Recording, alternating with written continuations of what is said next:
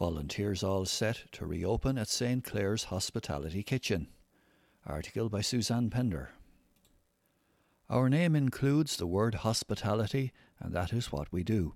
So we're really looking forward to bringing that back.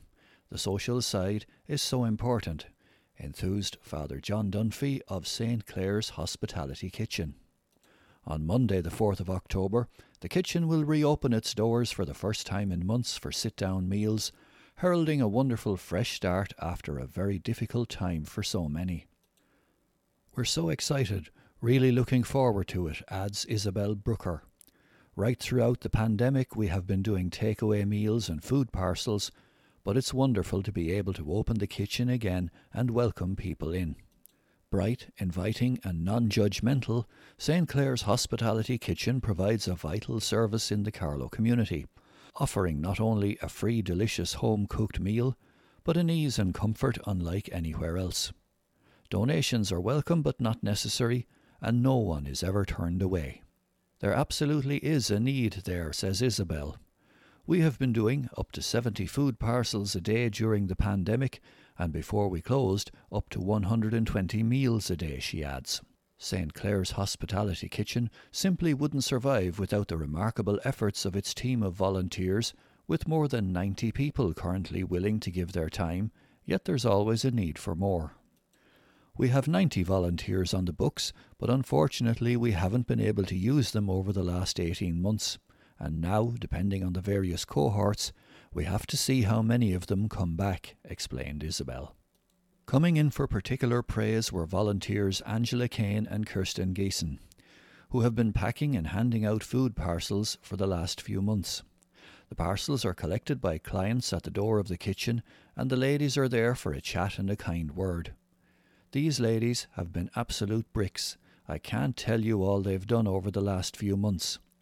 They make the clients feel special, and they're always there to help. They've been incredible, added Isabel. Father Dunphy also thanked sincerely Carlow Community Police and volunteers from Carlow First Responders who kept the service going through the early lockdowns by delivering food parcels and care packages from St. Fuchs Hall and the parish hall to those in need. They were just so, so good to us, he adds. Volunteering is, of course, its own reward, and all were united in their praise of how uplifting and rewarding volunteering is. You'd never see an unhappy volunteer, says Father Dunphy. As a chef here said to me one time, the food we give out is happy food, he adds. St. Clare's Hospitality Kitchen is also very excited about plans to reopen its Welcome Centre, or Fáilte Centre, that incredibly was open just one day before the pandemic hit. We were making great efforts to have everything ready and get the television up and working so we'd have it ready for Cheltenham, and then we were closed the next day, smiles Father Dunphy. The Welcome Centre is a place where people can come and have a cup of tea, relax in the seating spaces, watch TV, use a computer, or avail of services like hairdressing, personal care, chiropody, and counselling. The kitchen had identified a need for people who may be in hostels or temporary accommodation and were left with nowhere to go during the day. Father Dunphy thanked the tremendous support of Bobby and Mary Quinn, who gave them use of the building both for the kitchen and the Welcome Centre, which are located close to each other at Mill Lane, Graiguecullen. The support of the Carlow public, from school children to local businesses, is the driving force behind St. Clare's Hospitality Kitchen. Donations of money and food, offers of organising events and their time, the Carlow people have never been found wanting. The group is reluctant to name individual businesses because they may not wish to be named, but the kitchen receives daily donations of bread, cakes, fruit, and all sorts of items from generous local firms. I've lived around the world because of my husband's job and volunteered everywhere, and I can honestly say I have never experienced anything like this county. We are absolutely blessed, said Isabel. Local people and businesses got people through this terrible time, she added.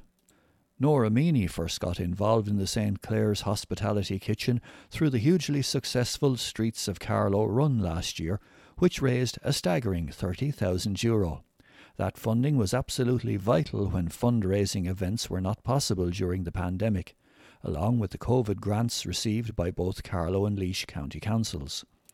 Nora was so touched by the work of the kitchen that she's still involved and is particularly passionate about the opening of the Welcome Centre.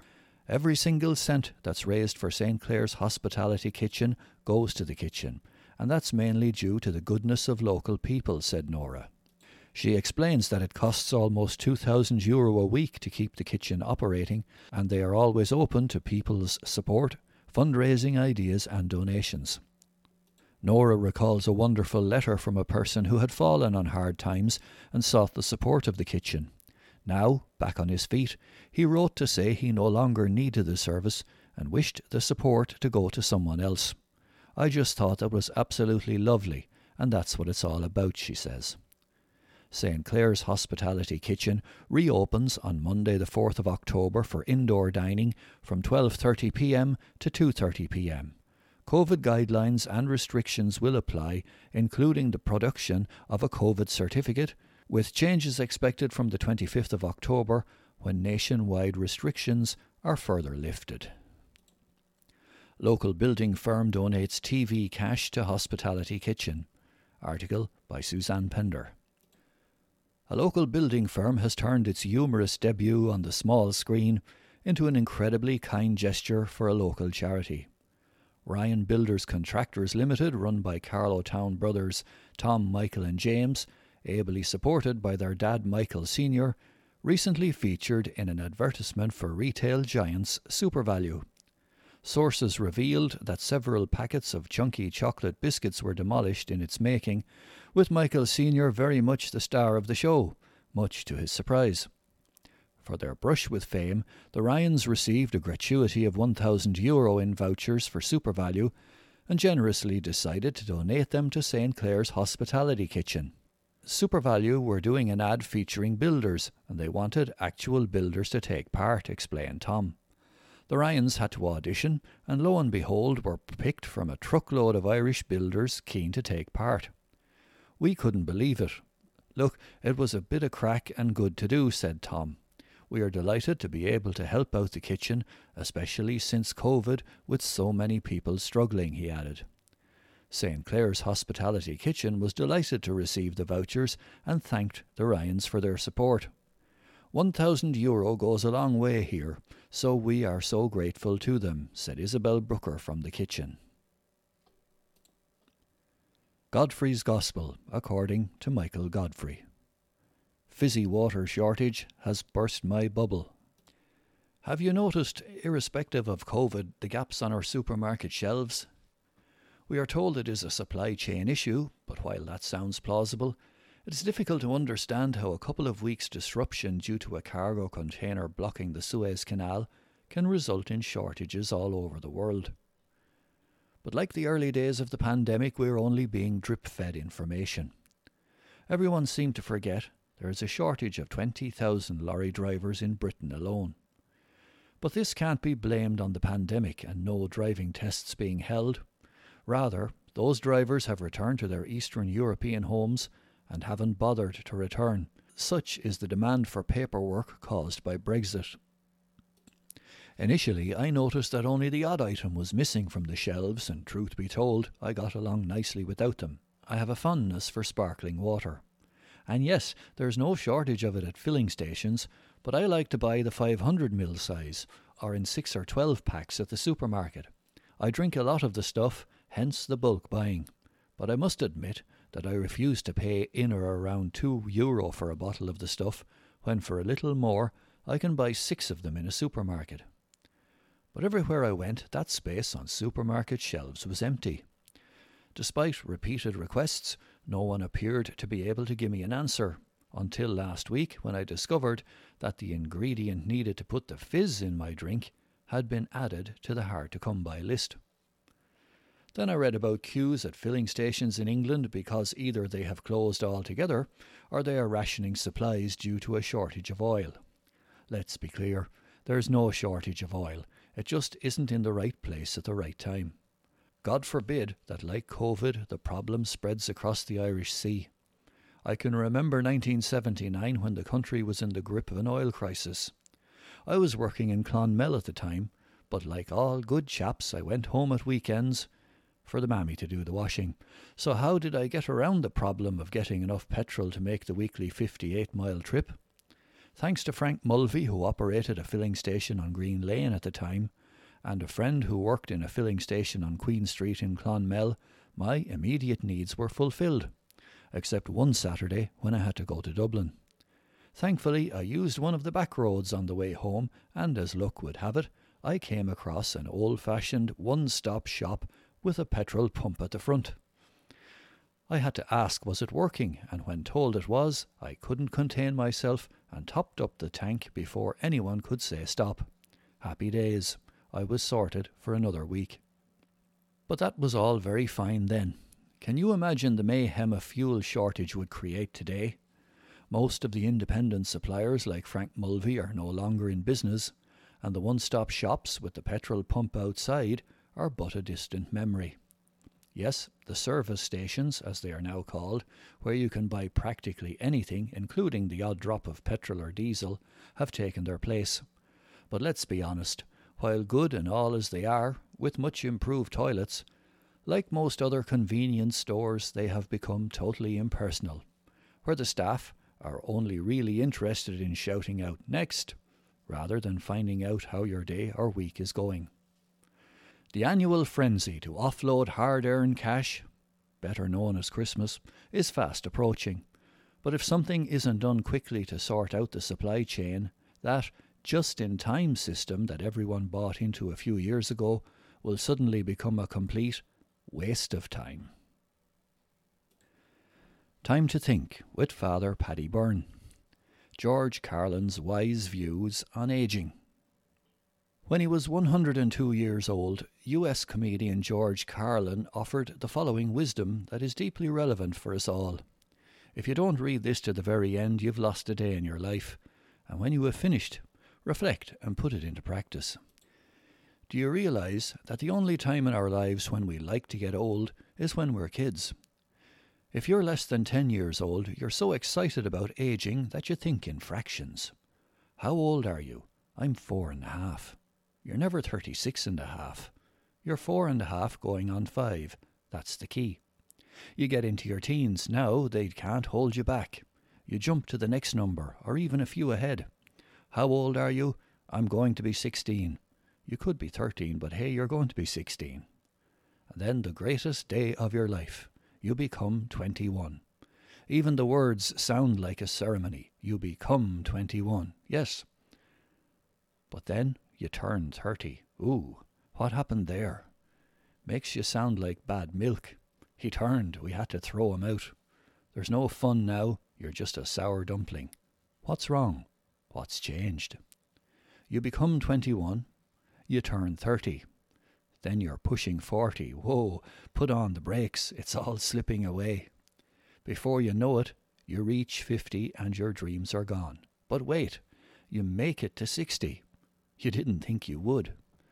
So you become 21, turn 30, push 40, reach 50, and make it to 60. You've built up so much speed that you hit 70. After that, it's a day by day thing. You hit Wednesday. You get into your 80s and every day is a complete cycle. You hit lunch, you turn 4:30, you reach bedtime. And it doesn't end there. Into the 90s you just start going backwards. I was just 92. Then a strange thing happens.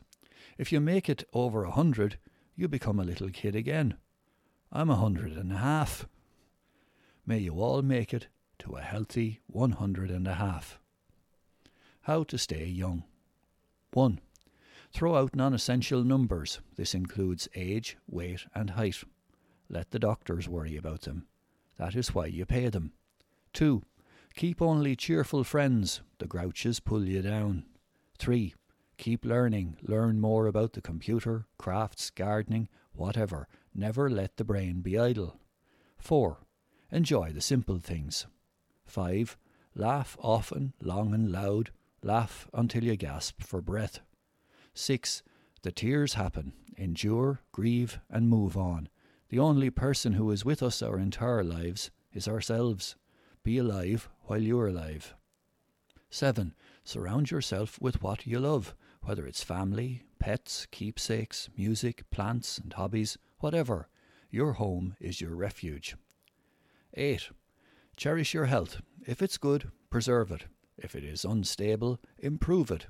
If it is beyond what you can improve, get help. 9. Don't take guilt trips. Take a trip to the mall, even to the next county, to a foreign country, but not to where the guilt is. 10. Tell the people you love that you love them at every opportunity. And always remember, life is not measured by the number of breaths we take, but by the moments that take our breath away. Prayer for acceptance. Dear, gracious, and loving God, as I take this time to be still, help me to let go of anxiousness and feel your peace. Your word says that you are love, and where there is love, there can be no fear.